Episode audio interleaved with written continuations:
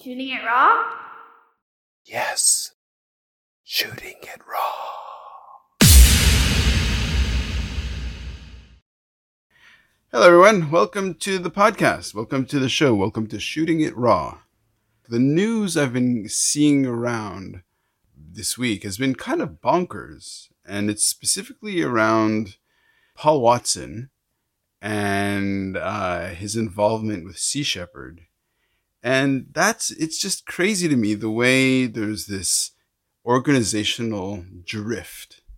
So, Paul Watson to me is, is one of these heroes of conservation, a personal hero of mine for sure. You know, he helped co found Greenpeace, he founded Sea Shepherd. He's been an incredibly important voice and presence in marine conservation, which to me is important. So, look, uh, back in 2020, I had the, the supreme privilege of speaking with Paul. It was such a treat. It was such an honor. And yeah, so please listen to this this one.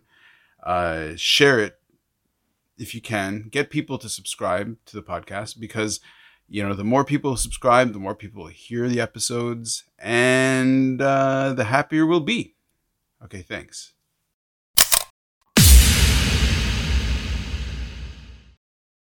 For 45 years, I've always maintained that the most powerful weapon on the planet is the camera. And that's why uh, documentation has been a very, very important part of all of Sea Shepherd's work. You know, if it's not on camera, it uh, it didn't happen. It's uh, the camera provides evidence. It uh, is educational, and it's also our means of self defense. So, photography is probably the most important tool in our uh, efforts to uh, protect the ocean. Captain Paul Watson, thank you for joining me on Shooting It Raw. It's such an honor, and you will find out through the conversation where your influence has pushed me in my own direction. But this isn't really about me. It's it's about me opening doors and and letting you speak and you telling your story. And what we do is we start off with photographs that you've sent over, and then we go from there. So uh, let's just dive in. In the first photo I have, it's you're with your hands crossed. You're wearing a Sea Shepherd jacket with a uh, it's like a windbreaker jacket. Underneath, you're wearing a black. It could be a sweatshirt or a t-shirt, and behind you is a white background. You've got your shock of white hair. You're looking straight on into the camera. This is just a, a pretty no nonsense portrait. Uh, there's a hint, just a hint of your right eyebrow kind of raised a little bit. And it's, I wouldn't call, is it adversarial? Maybe it's adversarial, but you're kind of challenging the viewer and you've got the, the logo of Sea Shepherd on your jacket. And I mean, I know who you are. I have followed you. I've been inspired by your work for for you know for all my life. And so what would you how would you like to frame this conversation starting with that image where you're just looking dead on at the viewer in this portrait? I believe that photograph was taken as a promotional uh, photo for um, Animal Planet's Whale Wars. And uh, so they, uh, it was a photographer that came to Australia to do that. And yes, uh, what we're saying here really is speaking to the Japanese whalers that we're going to stand firm and steadfast in our efforts to uh, shut down their illegal operations in the Southern Ocean Whale Sanctuary. Mm-hmm. So, the, uh, so for example, on that campaign, right? You, we've talked about, or you've mentioned the, the power of photography. Uh, that show, obviously, you know, really brought the message. Already, you had a worldwide following, but that show really seemed to break it into people's consciousness even more. So in the pose of the the the photograph, was that from the Animal Planet or the producer who said this is kind of what we're imagining how you're going to come off in this portrait? We're facing you, you have to deal with us. We're not going away. Yes, I believe that they wanted a photograph that uh, showed uh, defiance and uh, determination. So I gave them that pose. Mm-hmm, mm-hmm. Okay, you're Canadian. I find it really interesting that there's this slice of Canadians, something about the Canadian ethos, value system, connection to the environment, whatever we call it, that, you know, uh, Rob Stewart, for example, was a big champion of shark conservation. And he's originally from Toronto, which is where the nearest shark is like thousands of kilometers away. I grew up in Montreal. Again, the nearest shark is probably a few thousand kilometers away. So, what do you think connects Canadians to this environmental awareness and protection? Do you even think it's it's a thing? I was I was born in Toronto, but I was raised in a fishing village in uh, New Brunswick. And uh, when I was young, I moved out to Vancouver, where I became one of the founding uh, uh members of uh, the Greenpeace Foundation. Now, the interesting thing about it is that the modern uh, environmental activism movement began in Canada. It began with Greenpeace, and um, out of Canada also emerged the David Suzuki Foundation and Rob Stewart, as you as you mentioned, and so many other uh, activists have come from Canada. Why is that? I think that uh, in Canada that we enjoy, you know, an incredibly uh, natural environment in a way, more so than other than other countries. Uh, we see what we have, and we also realize what we could lose. Mm. You know, we're close to the sea on both coasts, uh, and I had the uh, I was fortunate enough to uh, have experienced life both on the Atlantic and on the Pacific. But uh, there's something there. There's something there certainly that uh, motivates a lot of Canadians to become involved on a very, very active level. Not really quite sure what it is, but uh, the reality is there. I mean, there's so many um, environmental activists who are Canadians. You know, Bob Hunter, Rob Stewart, as you mentioned, uh, Elizabeth May, uh, David Suzuki, um, you know, some uh, Dr. Paul Spong, so many. Mm-hmm. And I think that uh, this is something that has evolved uh, since the uh, late '60s, and Canada has become a you know a birthplace for for activism. Yeah, I mean, because for example, I remember being you know growing up in Montreal, watching the nature of things, being inspired by David Suzuki, and then also being aware of the activist protest of actually going and, and getting in the way of the seal hunts in terms of those images and the, the forcefulness of, of actually not being kid glove uh, cotton balls with the message of actually saying, you know, fuck off. Like, no, we have to stop. Like, we have to stop on a much, much sm- smaller scale. Uh, after being in, in Hong Kong for a little while, just a, a couple of years, I you know, realized Hong Kong is the is ground zero of the shark trade, and I thought, well, if I can make a difference here, that might actually have an impact beyond. And so when I started Shark Rescue, the standard, the gold standard I had was Sea Shepherd, who says, you know, we are actually not going to be convenient. We're not going to be polite. We're going to get in your face and we're going to say, no, stop. Why are you like what's in the ingredients of your brain like why did it manifest in this way that because canadians are known for being very polite and very respectful of the other and all this stuff yet why is it that when it comes to this there's a bravery that is so clear and attractive to people that you attract people from around the world so can you explain why do you think you have that guts to do that, to do what you do, because it's anybody who's seen the show will quickly see that you guys are just uh, incredible. Well, personally, I don't think Canadians are that polite. I think that's a mythology. uh, you know, Canadians are very outspoken, uh, especially when they're passionate uh, uh about something. You know, Farley Mowat example is a good example. I mean, he uh, took on the, the, government over the wolves. He wasn't afraid to say what he meant and to say it forcefully. Mm-hmm. You know, so you know, I believe that's sort of a really, uh, really a myth.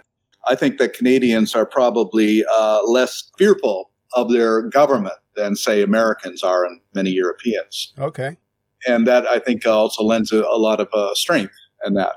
I mean, we're, we, we dare to speak out against the government because, for the most part, uh, you know, again, it's a myth that Canadians absolutely respect their government. I don't believe that's true either. Mm-hmm. We do not only speak out against the government, but we uh, uh, physically intervene against the policies uh, of the government, whether that be the seal hunt or uh, logging or fish farms mm-hmm. or fur industry or pollution, so many things that we speak out against the government. We're not afraid to do so. Uh, we don't have to worry about repressive backlash that you would see, for instance, if you're opposing, uh, say, uh, pipelines in uh, in the United States, mm-hmm. and that states is far more uh, authoritarian in the, in that respect. Right. Of course, so we're also dealing with a different type of government. You know, Bob Hunter used to describe the Canadian government as fascism with velvet gloves. in other words, it's there, but uh, you know, it's hit. Uh, what's the difference between uh, Trudeau and uh, Donald Trump? Not much, really, except that probably Trump was more honest than Trudeau. I mean, Trudeau's the darling of the environmental movement, and yet he's pro pipeline, pro tar sands, pro, pro oil tankers, pro seal hunt, pro pro all of this stuff. And yet, uh, but he he's got this reputation. Mm-hmm. So Canadians speak through that uh, mythology and uh, speak truth to power in that respect. There are voices out there who will speak truth to power and who who who do not fear or go away from the, the uncomfortable conversations. And so you're one of these people who who very easily, like just now, you very easily say things that I think other people might find a little bit uh, confrontational, controversial, or or upsetting how do you feel about the fact that you may offend people in the audience? I'm not really concerned about offending uh, people. I mean, my clients are not people. I represent the uh, all of those species that uh, live in the ocean. You know, from the uh, from phytoplankton to the great whales. So those are my concerns. You know, back in 1986, when we sank half of Iceland's whaling fleet and sh- destroyed their whale processing plant and shut down their industry for 17 years, I was approached by a former colleague in Greenpeace who said to me, you know, what you did in Iceland was reprehensible, unforgivable, and you're an embarrassment to the entire movement. And I said, well, so? He says, I think you should know what people think about what you did. I said, you know, John, I don't care.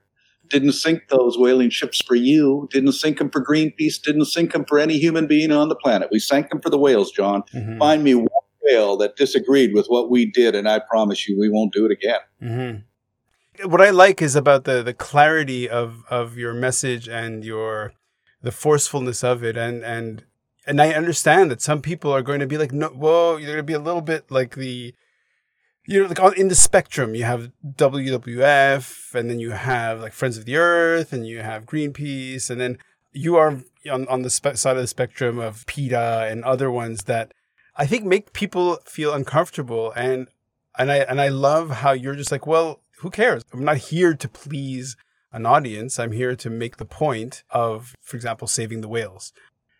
Let's just say there's a normal distribution of people, right? So most people are going to, like, let's say 80% of the people are going to be like, well, you know, in the middle of the road.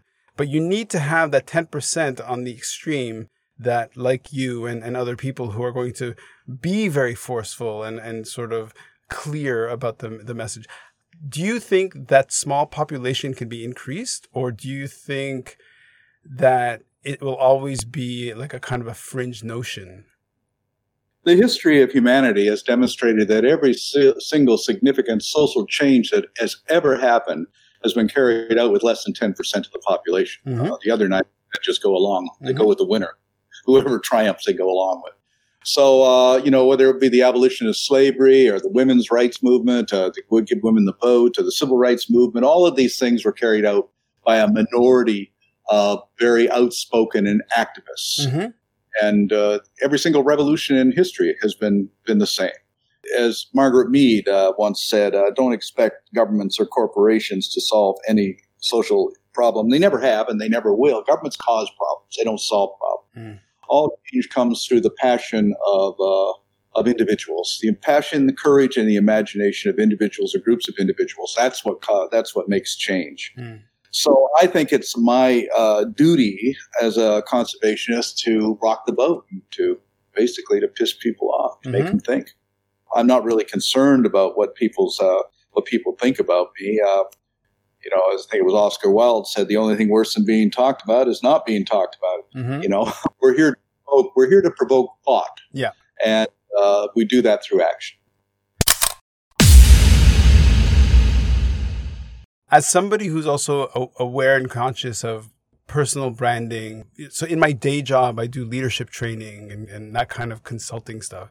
And one of the great consistent things about how you come out into the world, I was, I was hoping to have images that you yourself made. And I learned that, well, this this isn't really how you want to go into the world, showing the the sort of the more personal side.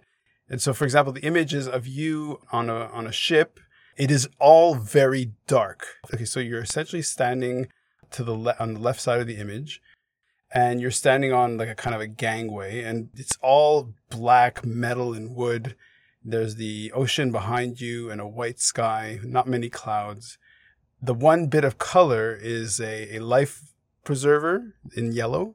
Next to it is maybe a buoy, which is in the you know fluorescent orange.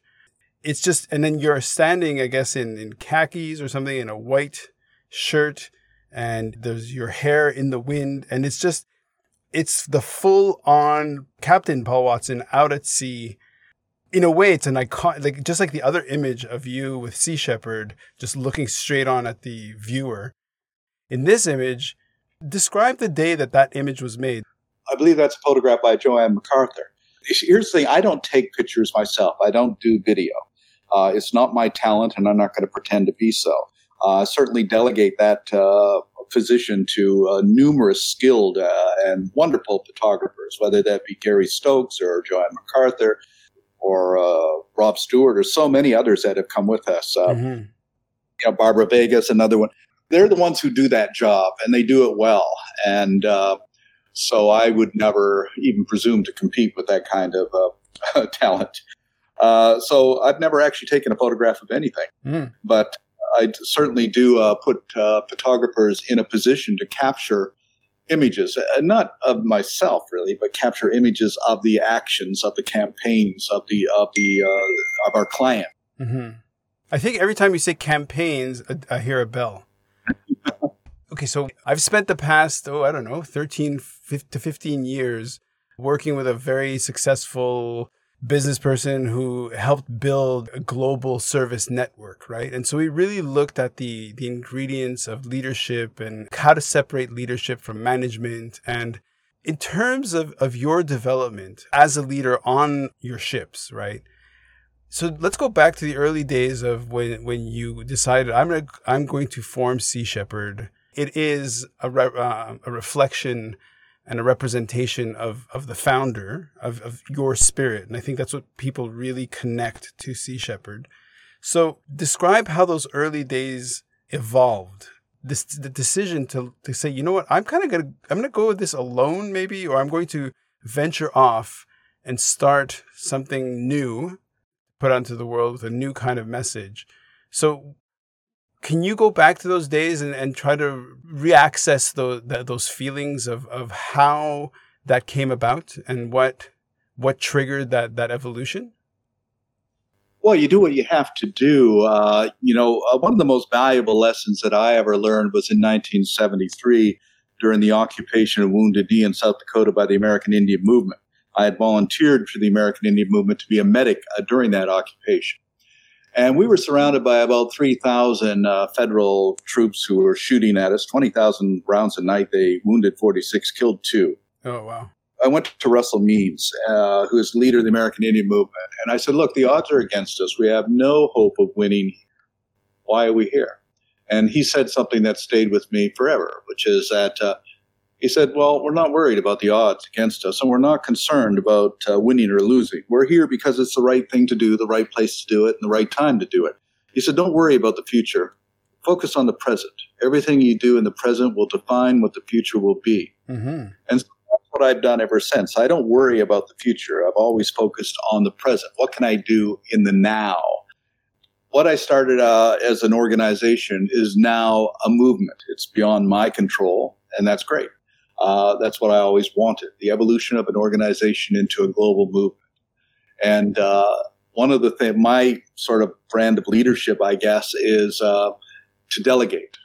you know, to delegate uh, positions into authority in that. On ships, we run our ships uh, by chain of command.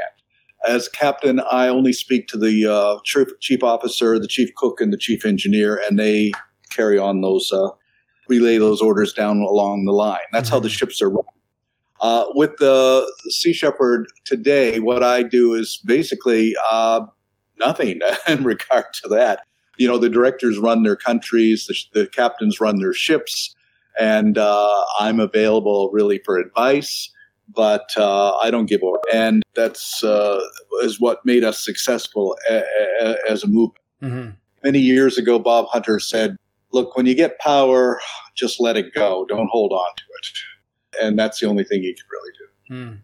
So, if we're to think of Sea Shepherd as a kind of this emerging, visualize something like the roots of a tree or the branches of a tree, that with each year each branch gets thicker. Some of them become trunks. Some of them give the branch off to create other sub branches and all this stuff.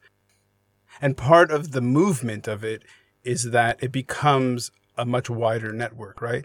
So, like, how expansive is Sea Shepherd right now? And what about the vision of where, like, where it will go and how it will be? it'll be what it'll be. I don't really concern myself uh, again to the future. It's growing, uh, it's evolving uh, as a movement.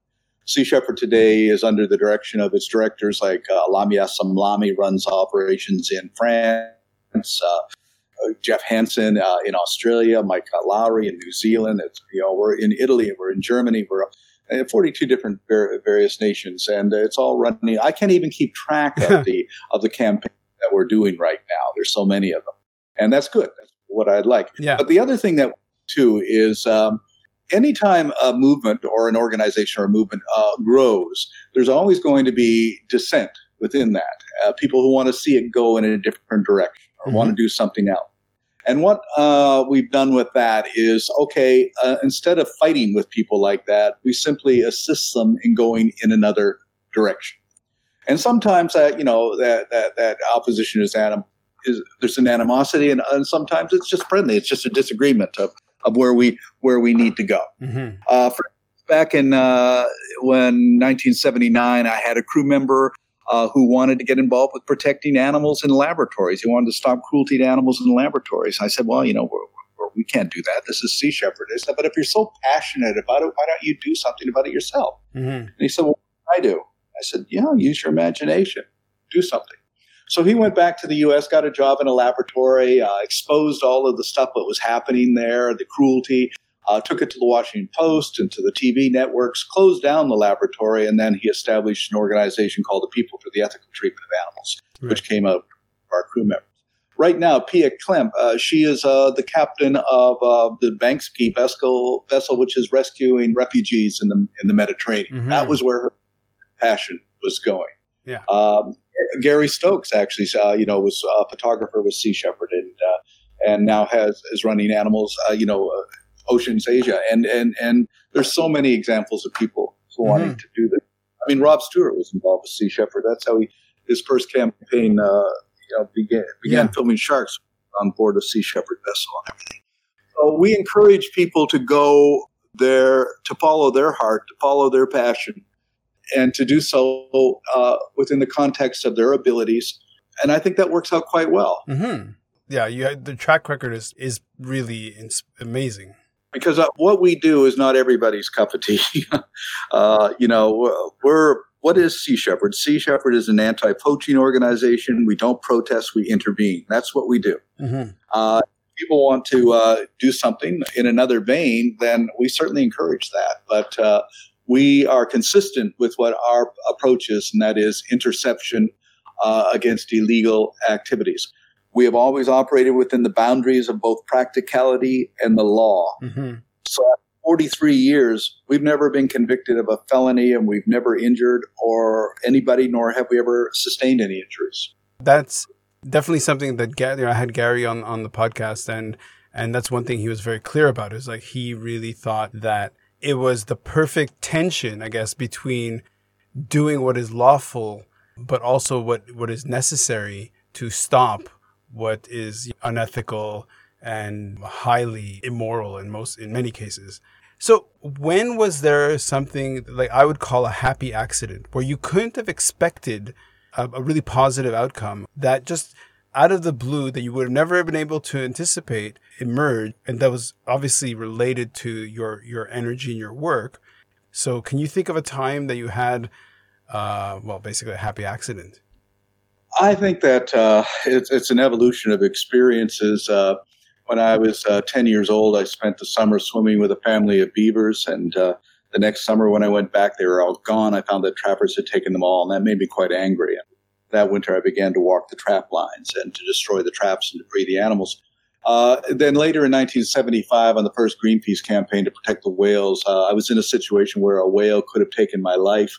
And I could see that the whale understood what we were trying to do and uh, the effort he made to not come down and crash upon our vessel. And when I looked into the eye of that uh, dying whale, and what I saw there really changed my life. Uh, you know, not only did I under, uh, see understanding, but I also saw pity. Not for, mm-hmm. for us that we could take life so uh, un, unthinkingly, without any any uh, compassion at all. And I said to myself, why? Why are these whales being killed? The Russians were killing sperm whales not to eat, but for oil, spermaceti oil and sperm oil. And that was highly prized, especially in the munitions industry, where they were making intercontinental ballistic missiles using sperm, spermaceti oil as a high heat resistant oil. And mm-hmm. I said, here we are killing this incredibly beautiful, socially complex, self aware, intelligent creature for the purpose of making a weapon meant for the mass extermination of human beings. And that's when it struck me, you know, as a species, we're insane. And mm-hmm. moment on, I said, look, I don't do this for people. I do it for them. I do this for all the creatures in the sea. And uh, that's what motivates me today. Mm-hmm. I look at this planet as a spaceship, which is what it is. Sure, yeah. Yeah, we're a spaceship going around the Milky Way galaxy in this incredible voyage at incredible speeds. And every spaceship has a life support system. And that life support system provides us with the air we breathe, regulates climate and temperature, provides the food we eat. And that life support system is run by a crew, a crew of Earthlings all of those species that make it possible. Not mm-hmm. humans. We we're, we're a bunch of passengers having a wonderful time, uh, uh, you know, amusing ourselves. But what we are doing is murdering crew members. We're killing them. Mm. Only so many crew members you can kill before the machinery begins to fall apart and uh, is no longer capable of supporting life. So really, if we kill off the crew members, we kill ourselves. That's why I say all sure. the time, the ocean dies, we all die. No, of course if phytoplankton disappears today, we do no, we no longer exist. Phytoplankton provides 70% of the oxygen that we breathe. And I don't think people even think about that. And the reason they don't think about it is because we're all involved in this collective form of mass psychosis called anthropocentrism. Where now, hold on, hold on, hold on, hold on, Paul, Paul. What? The, the thing. okay, look. Part of I think the magic of this podcast works when when you and I converse and exchange like at, around a fireside chat, right? Mm-hmm. And um, you know, with all due respect, I mean, like, and this is with all due respect. Let's move on to the next photograph because when when I was really inspired, the the the the thing that motivated me and it gave me that energy and drive wasn't necessarily information. It was like that emotional trigger, right? And so what I'm trying to get is is to create that expression of those of, of what resonates in you to hopefully resonate in other people. And it's true that when you speak, what you say is just dead on. Like it's really sharp. So let's go to the third image, which is you standing again it's like very monochromatic in a way like it's black and white and grays and and you know the color is in your skin ultimately and you're standing outside of a door which is i guess the office of sea shepherd. Now is this in canada or is this in another one of your cities? It's probably in vermont. We only have one office in the us in vermont of all places? Yeah. That's where i live. Oh wow wow wow. Why vermont of all all places well, it's a, it's a nice place to live up here in uh, in the mountains. Uh, got uh, good weather. You don't have to worry about forest fires, earthquakes, typhoons, uh, hurricanes, mm-hmm, mm-hmm.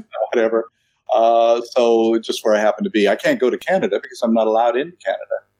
How do you feel about the, the, the tides of politics that, in a way, have turned Canada away from you when you are actually one of Canada's real greatest champions? Canada does not like anybody that does what I does uh, that I do, including David Suzuki or Farley Mowat or anybody else. We're not very popular. Mm-hmm. But you have a, a, a more welcome home in the U.S. Well, back in 1986, I had somebody from Revenue Canada came to me, and they stripped away Sea Shepherd's tax deductible status, and for this reason. He said, "Are you opposed to the killing of seals in on the East Coast?" I said, "Yes." Are you aware that the Canadian government supports that? I said, Yes. He says, Are you aware that that is now an uncharitable activity? You cannot disagree with the policies of the Canadian government, retain your tax status. And then he went through a few other things like that. And I figured, well, you know, I can't, the, the, there's no longer an environment where I can actually work. So the U.S., uh, we have a tax uh, deductible status as we do in most other countries except Canada. So, uh, you know, I have more freedom to grow in the United States. I'd rather deal with the Canadian, with the U.S. courts and the Canadian courts, but uh, okay, that's just the reality of it. Uh, you know, Canada also took the tax status away from um, Greenpeace. They tried to take the tax status away from uh, David Suzuki Foundation. David actually had to resign from the foundation in order for them to keep that foundation because they said that David's speeches were political. Hmm. You know, the, the, Canadian government is very, very oppressive when it comes to uh, to activists, and mm-hmm. do so in a way that, again, like in Canada, oh, you know, you got well, such a wonderful government in Canada. That's because you don't live in Canada. That's what I always say. Hmm. the, the, flip side of I, I find of the Canadian psyche is passive aggressiveness that you know you don't really find in other places. And so I can I can totally understand why you'd say well, you know, I, at least I can do my thing in the U.S. within the limits of, of the law. Okay, well, that's that. That's that's that's that's shameful. That is totally shameful. Well, it's only, it was Mordecai Richler one time who said that. Uh, you know, if you want to make it as a Canadian, you better make it in England or the United States first, because nobody takes you seriously unless you do. Okay, so you're a force to be reckoned with just just in conversation. You're so sharp, and so what is your relationship at this point to to Sea Shepherd? Well, I think that used to be the case, but now we have a lot of leaders, uh, a lot of uh, captains who are good speakers, and and that I still do most of the writing, really. But uh, you know, again, uh, it's uh, delegating that over to as many people as, as possible. The CEO, I guess, of uh, of Sea Shepherd today is Alex Cornelissen, who is Captain Cornelissen, who's based in Amsterdam. Captain Peter Hammarstedt is in charge of our African campaigns and our Latin American campaigns. Uh, so this is working out really quite well uh, that way. And uh, you know, there's no there's no way that one person can actually manage all of this. And I certainly don't believe in micromanagement. So uh, mm-hmm. I think that the evolution of Sea Shepherd from an organization to a movement has worked out really well. Mm-hmm.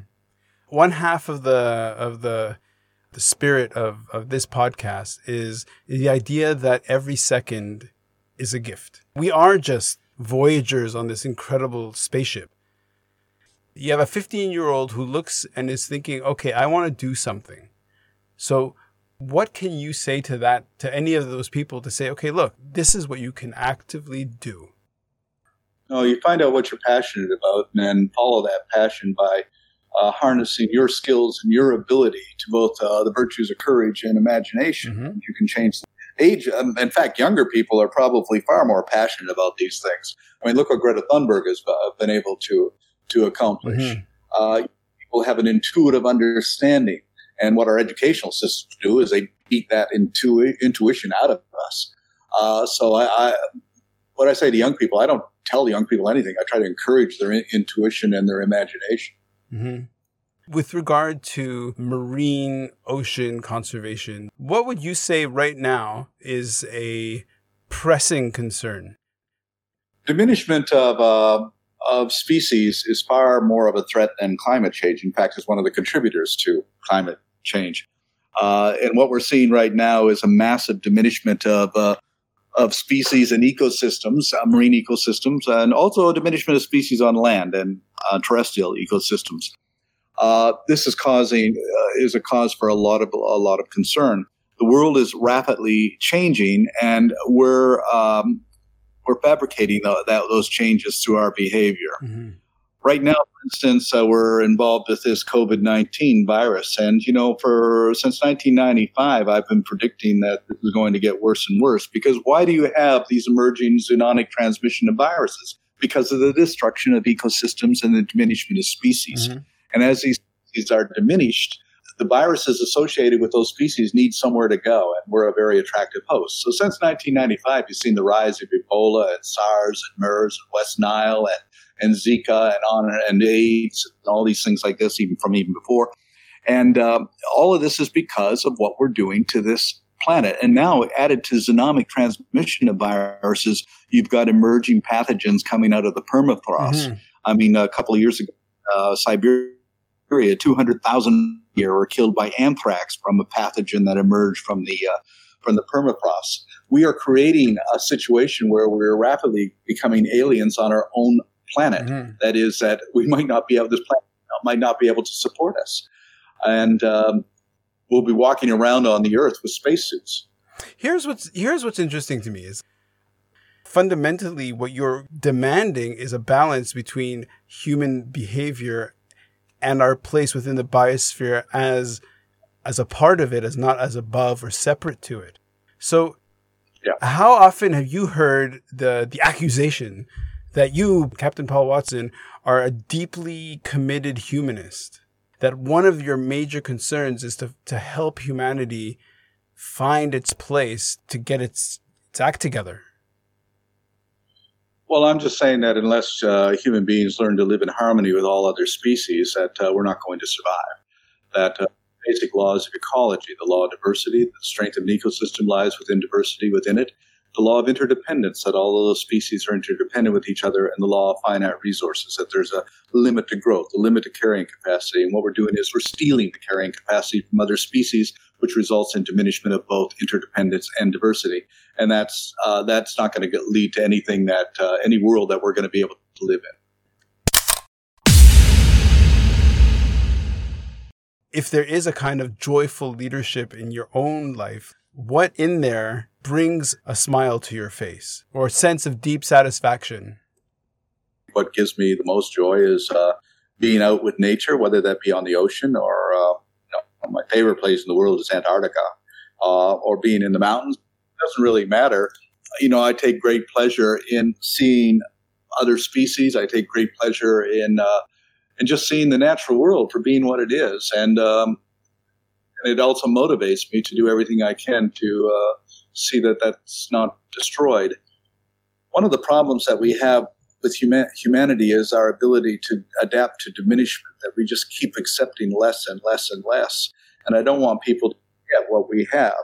Stop just accepting that it's going to be less. I mean, look how, how much we accept and we don't even think about it. 1965, the very idea, if I were to tell you that in 40 years' time you'd be buying water in plastic bottles and paying more for that water than the same amount of gasoline, you would have looked at me like I'm crazy. Nobody's going to do that. Yet here we are. Mm-hmm. So that's one of one message I like to get across to people is you know just stop accepting diminishment. Mm-hmm. Is there anything you would like to to say to fuel the the emerging undiscovered Greta Thunberg out there who's just waiting to come out and step forward because it takes a certain courage or it takes a certain spark or catalyst. So what what kind of catalyst or spark would you put onto the world to try to encourage that? I think everybody should understand that they each and every one of us has the power to make a difference. And all we have to do is uh, harness that passion that we have for whatever it is that we're passionate about to courage and imagination because of Dian Fossey, we still have mountain gorillas in Rwanda. Because of David uh, Wingate, the Bermuda storm petrel did not go extinct. So many examples of how one individual has changed the world for the better. And I can't think of a more noble cause than because you live, a species didn't go extinct or an ecosystem wasn't destroyed. That's far more noble than anything else I can think of. Fighting. You know, when, when people join Sea Shepherd, the one question I ask when they want to join the crew is I said, Are you prepared to risk your life to protect a whale? And when people say, Well, that's asking a lot, I said, Why is that asking a lot? We ask young people all the time to risk their life to kill people over property, real estate, oil, religion. I think it's a far more noble thing to take that risk to protect an endangered species or to prevent the extinction of a species. Mm-hmm. But again, you know, society, uh, an anthropocentric society, where we don't really take into account the concerns of non-humans and how important they are to our own survival. We don't live in a planet without bees or whales or trees. Uh, we need them. They don't need us. A hundred percent. Paul Watson, thank you. Oh, thank you. Okay, give my best to Gary if you talk. Oh, for sure. Thanks so much. Take care. Thanks. Bye. Shooting it raw? Yes. Shooting it raw.